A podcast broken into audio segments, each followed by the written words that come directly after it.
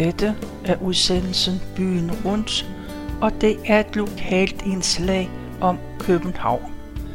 Mit navn er Tove Christensen, og jeg har været på Københavns Stadsarkivs hjemmeside, og der har jeg fundet en erindring, som Kit Bisgaard har skrevet. Og hun er født i 1932. Hun har først en lille introduktion, og der står mine forældre kom begge to til fra det lille sogn Majrup, der ligger øst for Holstebro. At de slog sig ned i København skyldes, at min far i en alder af 30 forlod ploven for at tage til København og studere. Han havde da gået i den stråtægte de obligatoriske syv år og siden været på højskole et par gange. Det må have været noget af en overgang. Først at tage studentereksamen på to år, og fem et halvt år derefter blev han polit. Han var da 37, og kort efter hans 38 års fødselsdag kunne mine forældre endelig gifte sig efter seks års forlovelse. Min mor havde tre ældre søstre. Moster, der var gift med onkel Bille, herefter onkel Jørgen, gift med tante Margrethe. De boede i Aulum, syd for Holstebro. Endelig onkel Møller, gift med tante Ellen. De boede på Østerbro. Far havde tre ugifte søstre. Inge i Støvring ved Randers, Anna der om sommeren var husbestyrerinde for Inge, og om vinteren for den yngste, og Nick, der boede i Vandløse. Endelig havde far to brødre, Theodor, der først var præst i Argentina, men senere kom til Danmark, og Marius, der havde fødegården i Majrup. Disse personer og deres børn spillede en stor rolle i min barndom, så de nævnes ofte. Det var introduktion til familien, og så kommer vi til kapitel 1, der handler om dagligdagen og små begivenheder. Og der står, mine forældre, Peder Christian Bisgaard og Mette Marie Nielsen, blev gift den 23. juli 1929 og flyttede ind i en lille lejlighed i en gård i Vildersgade. Huset havde tidligere været stald. Her fødtes deres søn Jens den 17. juni 1931. Senere flyttede de til en toværelseslejlighed i et nybygget kompleks på Venedigvej, hvor jeg, deres sidste barn, Christine, blev født den 2. november 32. Mor var på udkig efter en anden lejlighed, når hun gik tur med os. Hun havde set mig bygget tre lange karrierer på den anden side af anlægget, og vores lille familie blev skrevet op til en toværelses lejlighed, som var bedre og billigere end den på Venedigvej. Der flyttede vi hen vist i 34.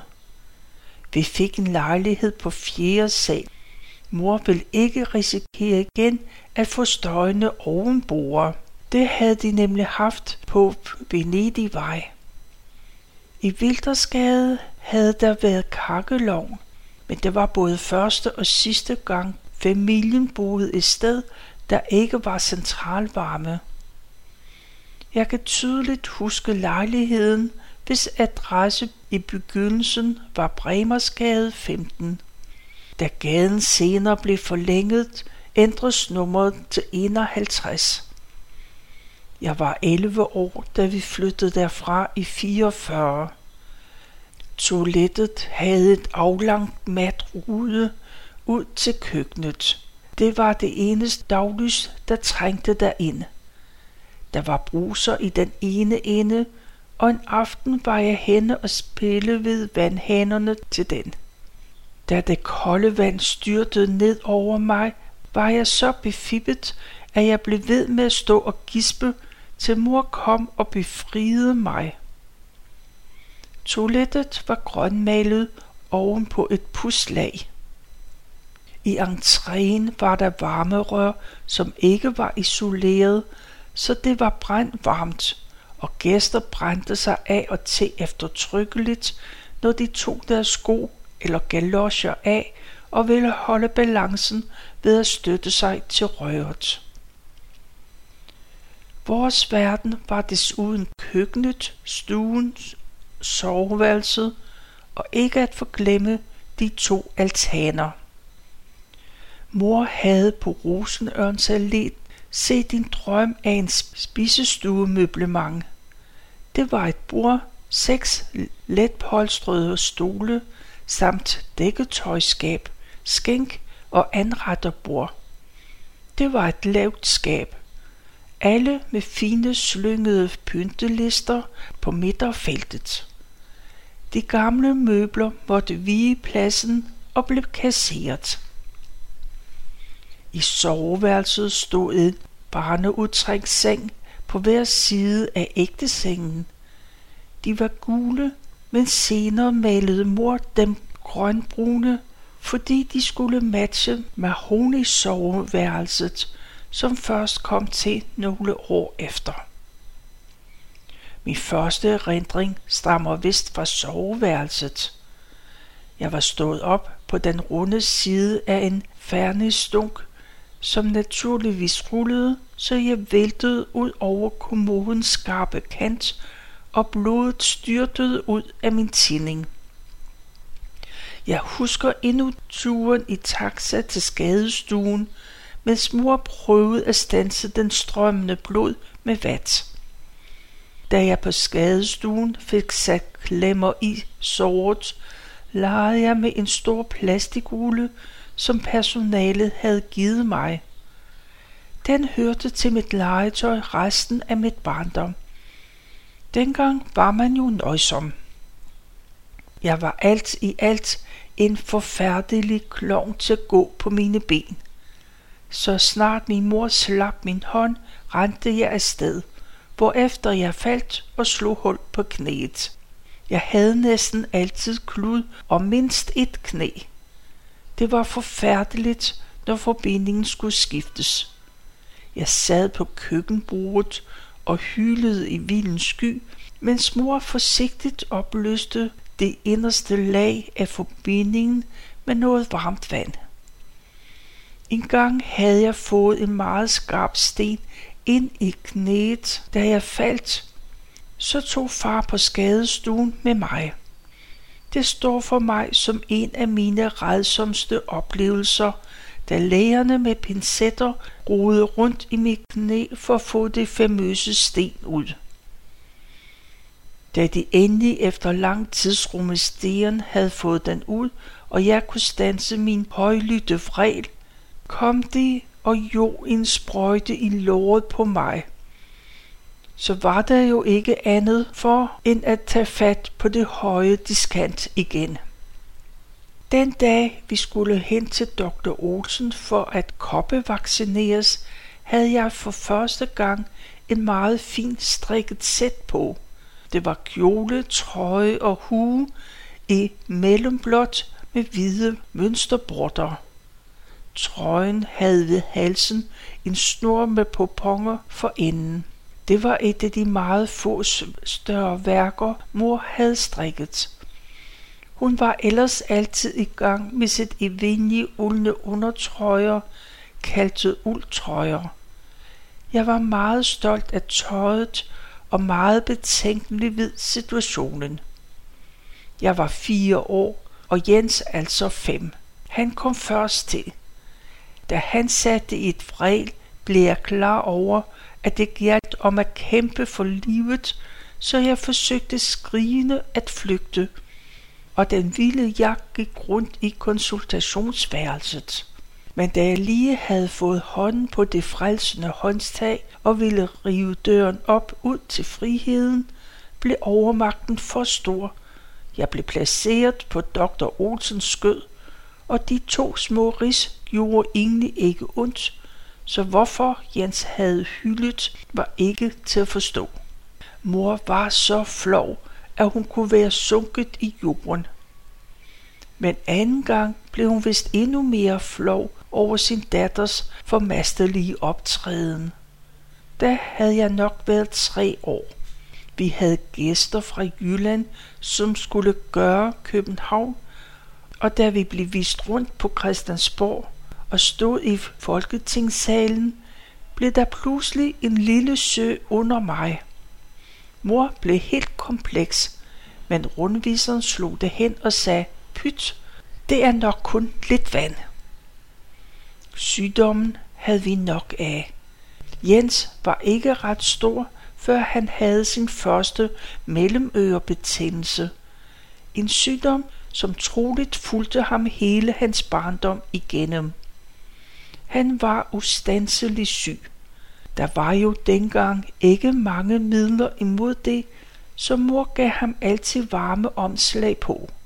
Hun fik sit mel i bomuldsposer, som kunne blive til en slags kyse, når den ene side blev pillet op. Når den anden side blev bundet under hans hage, holdt det omslaget på plads. Jeg var ellers en lille flematisk natur, men da jeg var i Støvring i sommeren 33 for første gang så Jens med denne narehue, så lå jeg så længe og inderligt, som jeg ikke før havde gjort i mit trekvartårige liv. Selvom jeg vidst var et nemt barn, så sagde mor dog om mig, da jeg var i et års alderen. Det er en kvinde, der ved, hvad hun vil. Det var titlen på en film, der gik på den tid. Jeg har fået at vide, at jeg aldrig kom til at tale babysprog. Jeg gav mig nemlig til at tale, da jeg var lidt over halvandet år, og jeg talte rent med det samme. Mine forældre var meget stolte af mig, især da de kørte i sporvogn, og medpassagererne undrede sig over, at så lille menneske kunne tale. Far fortalte, at jeg talte til 10, 2, 3, 4, 5, 8, 9, 10. Og ingen lagde mærke til, at der manglede et par tal. Hvordan gik nu en ganske almindelig hverdag i vores lille barndom? Det var vel noget i denne retning. Far stod meget tidligt op, for han var mindst en time om at gøre sig i stand. Så stod mor op og lavede morgenkaffe og fars madpakke. Han havde altid ost med, for når han senere gjorde os i stand, lugtede hendes fingre altid af ost. Klokken 20 minutter over 8 gik far ud af døren med sin mappe med metalmadkassen og politikken i den. Han havde naturligvis hat på. Hvis han hilste på nogen, løftede han hatten ved at tage i hattepullen. Hvis det var regnvejr, tog han også galoscher på. En gang bad mor ham tage galoscher på, selvom der var høj sol. Spejepølsen var nemlig fugtig, og det var tegn på, at det ville komme regn i løbet af dagen. Men far vendte hjem i lisestrålende solskin, stadig iført galoscher. Far var cirka 40 minutter om at gå turen ind til Vartov, hvor hans kontor var i disse år. I midlertid stod Jens og jeg op. Da vi var vokset fra sparkenatdragterne med fødder i et med buksebenene, fik vi natdragter, der havde en klap over halen, der skulle knappes på ryggen i taljen. Vi skulle knappe hinandens op. Vi kunne jo ikke gøre det på vores egen. Jeg var for øvrigt dybt ulykkelig, da mor klippede fødderne af min sidste sparkedragt, så jeg kunne bruge den lidt længere. Normalt fik vi havregrød til morgenmad, dertil et krus mælk. Vi havde hver et stort emaljeret blikkrus. Jens lysegrønt med en gedebuk, der stanger en stakkel streng. Mit var lyserødt med en bamse på. Af og til, når mor havde samlet en masse rugbrødsskiver, Det var især indeskiverne, som hun ikke brugte til smørbrød. Så lavede hun en kæmpe portion rødsuppe, og så fik vi det af skilje morgener.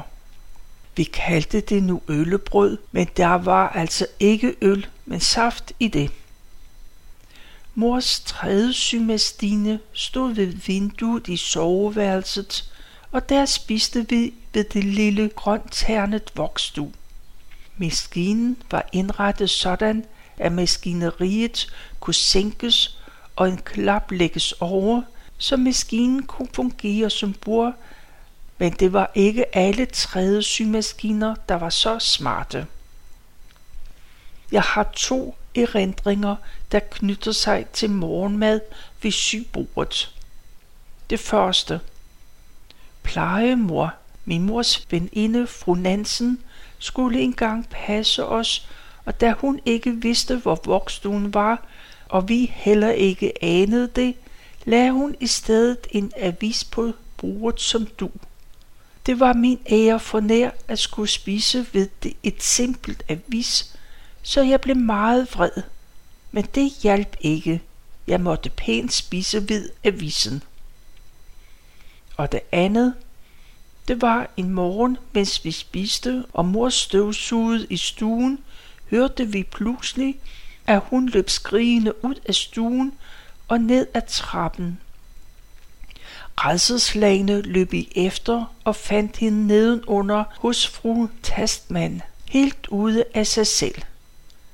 Der havde været overgang i støvsugeren. Det var en gammel svend, mor havde købt af familien Witt, da de fik en ny. Mor var husassistent hos fru Witt ved sit giftermål. Da mor så samtidig tog fat i radiatoren, fik hun 220 volt gennem sig, noget der ofte er dødbringende. Mor vidste, at hun skulle have slukket og fik fristet sig løs, men hun følte, at hendes arm var svulmet op til dobbelt størrelse, hvad det dog ikke var. Hvis vejret var godt, kom vi ned på gaden at lege med de andre børn. Det var en legeplads i gården i den anden ende af Geren, men da karreen var meget lang, var der kun de børn, der boede i den anden ende, der havde glæde af det. Vi andre havde ikke noget at gøre der, vi måtte nøjes med fortorvet. Arkitekterne havde selvfølgelig tænkt sig, at alle karriens børn skulle have glæde af legepladsen. De har ikke kendt til børns forsvar i hemvundne territorier. Jeg har dog et foto af os og naboens Åse i legepladsens Sandkasse. Men det er klart, at andre regler gælder, når en smødre er med. Der var også et par vipper, men ingen gynger på legepladsen. Fortorvet var bredt, men en række cykelstativer tog meget af pladsen, da cyklerne stod vinkelret på muren. Det var et ydende sport at sætte sig op at cykle på en tilfældig cykel i stativet. Jeg er da blevet skilt grundigt ud af nogle cyklers ejemænd, ved cykel jeg trakterede. Jeg følte mig lidt forladt, når jeg var nede på gaden. Jeg synes, at min mor var meget langt væk, helt oppe på fjerde sal. Hun var ikke engang til at råbe op. De børn, der boede længere nede, råbte tit på deres mor. Så kom hun ud på altanen, og en samtale udspillede sig. Det drejede sig ofte om at få kastet noget ned, så man slap for at gå op og hente det. Man havde melodi på, når man sagde, mor, det er Else, der kalder nede i gården. Vores senere venner, Thomsens lille pige, Bibber, der ikke helt havde opfattet udtalen af de sidste ord, præsterede følgende. Mor, det er Bibber, det kalder nede i gården. Fru Thomsen kom frem i altanen, og Bibber fortsatte. Mor, kast min dukkevogn ned. Den far, der lurede, når man var nede at lege, var især store fremmede børn, som ville tyrannisere en. En gang, da jeg legede med min bedste ven, Jørgen Møltoft fra nummer 11, senere nummer 47, var en sådan flok efter os. Vi flygtede ind i den nærmeste opgang. Det var hans. Så løb vi op på fjerde sal og søgte tilflugt hos hans mor. Men vi blev sendt ned igen. Da de stadig var der, løb vi op igen. Nu blev fru Møltoft vred, og for øjnene af mig gav hun Jørgen en endefuld. Ak ja, livet kunne være hårdt. Jeg følte mig anderledes sikker, når jeg var ude at gå tur med mor, også selvom jeg var kommet et stykke foran hende. Det var vidunderligt at kunne sige, mor er derhenne, når en slem dreng skulle forulempe mig. Mor havde ingen cykel de første år i Bremersgade. Den var brændt, da der var en kælderbrand i Venedigvej. I parentes bemærket, det gik også ud over mange bøger, der blev røgsværtede. Det var en stor dag, da vi fik en cykel, brugt selvfølgelig. Der var jeg fem år. Den kostede 35 kroner. Der blev anbragt et barnesæde bagpå, så jeg kunne komme med. Det var et stort lakeret jernstativ med tre sæde og fodholdere. Råd til cykellygte blev der ikke. Mor havde en gammeldags holder, et monstrum med rude i til et sterinlys. Mund hun ikke er den sidste i København, der brugte sådan en.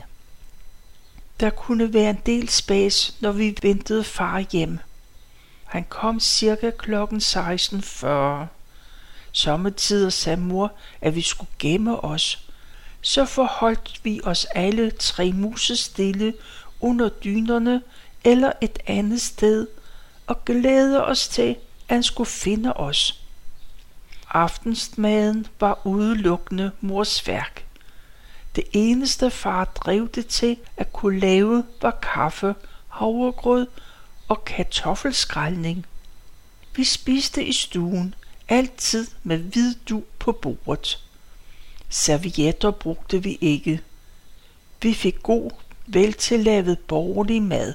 Mor var jo en meget dygtig kok. Vi fik altid to retter mad. Først kødretten, som regel kød og kartofler. Til hver var der altid to frikadeller, hakkebøffer, bajerske pølser, to stykker medisterpølser, udskårte mor, eller hvad det nu ellers kunne være. Vi fik naturligvis aldrig koteletter eller andre dyre kød til daglig. Mor havde aldrig i sit liv som husmor tilberedt engelsk bøf. Det var for dyrt. Tit fik vi fisk, sild, torsk, hornfisk, skrubber eller anden billig fisk. Sommetider fik vi flæskeæggekage. Ofte fik vi en grønkålsuppe med grisetær eller grisehaler. Mor elskede den ret. Far og jeg spiste det, selvom jeg var mere for kødet end suppen. Jens rørte det ikke. Han måtte nu meget ofte have særforplejning, kredsen som han var. Så fik han kartofler og brun sovs og godt med syltetøj over det hele. Han rørte ikke fisk, hvidkål eller blomkål, men når den stod på pandekager eller æbleskiver, spiste han, så han var ved at drevne. Det kunne dog hende, at ikke alle pandekagerne blev spist, og så fik vi dagen efter noget af det allerbedste, det fandtes. Så skar mor nemlig de til oversblivende pandekager i små bitte strimler, som hun stegte med en masse sukker og margarine. Jeg gruer næsten ved tanken på, hvor usund denne ret har været. Min livret var gratin, som mor så lavede til min fødselsdag, men også andre gange. Så spiste jeg, så jeg var ved at drevne. Det var mig ligegyldigt, om det var torske eller blomkålsgratin. Efterretten var ofte rødgrød, eller kunne det være en varm mælk med tvebakker, sukker og kanel, kernemælkskoldskål, kernemælkssuppe og i sæsonen jordbær med mælk. Jens og jeg kunne være meget længe om sådan en portion jordbær med mælk. Ingen af os vil være den, der var færdig først. Hvis vi fik rødgrød, kunne vi finde på at lave kanaler i den, så mælken kunne løbe igennem. Men vi fik at vide, at hvis vi legede med maden, græd englene. På samme måde fik vi at vide, at hvis vi legede med lyset, ville vi tisse i sengen om natten. Det gjorde vi nu ikke. Vi var vist renlige meget tidligt. Jeg kom tidligt i seng. Klokken syv var sengetid, til vi var ret store. Når vi med foldede hænder havde bedt aftenbønnen, jeg er træt og går til ro, blev lyset slukket og døren lukket, så vidste vi, at nu havde vi bare at sove. Der var ikke noget med at prøve at trække tiden ud. Det mørkegrønne rullegardin blev rullet ned, så vi ikke blev holdt vågne af lyset. I nat blev jeg vækket ved, at en person lå under min seng. Jo en økse lå gennem sengen og hovedpuden, der spaltes. Hvis jeg ikke havde haft hovedet ude til den ene side, ville jeg være dræbt. Jeg var helt klar over, at det var selve djævlen, der lå under sengen og efterstræbte mig. Det var en meget uhyggelig oplevelse. Om morgenen kiggede jeg straks under sengen, men djævlen var selvfølgelig forduftet. Jeg fortalte far det, men han ignorerede mig og sagde, at det bare var noget, jeg havde drømt. Det sagde Jens også, og de morede sig vist begge to. Jeg troede ikke på dem. Jeg forstod mig ikke på, at man kunne drømme, men jeg måtte jo indrømme, at der ikke længere var revner, hverken i madrassen eller hovedpuden.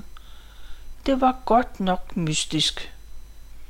Snart lærte jeg dog Marites redsler grundigt at kende.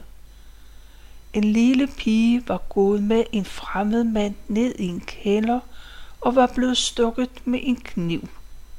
Pigen overlevede, men manden var på fri fod et stykke tid, selvom han åbenbart var genkendt, for det vides, at hans kæreste boede i trægården, den midterste af de tre karrierer, der udgjorde Nürnberggården. Alle vi små piger blev selvfølgelig advaret på det kraftigste mod at gå med fremmede mænd. Det var i tiden derefter, at jeg gang på gang havde de grusomste drømme om onde mænd, der forfulgte mig for at slå mig ihjel. Jeg vågnede ofte helt syg af angst. Desværre var den gal, hvis jeg fik vækket mor, som kun skældte ud, så jeg måtte leve med det selv. Jeg var dog sommetider så heldig i drømmen af jorden, hvor jeg fortvivlet rendte afsted med manden i hælene, var fuld af afgrundsdybe huller, som jeg slap udenom, mens jeg havde held til at få ham sparket ned i et, så var jeg reddet. Ja, det her, det var, hvad jeg nåede at læse fra Kit Biskros erindringer. Og det er første del. Du kan læse hele hendes beretning på Københavns Stadsarkivs hjemmeside kbharkiv.dk Og med det her, så vil jeg bare sige tak for nu, og tak fordi du lyttede med.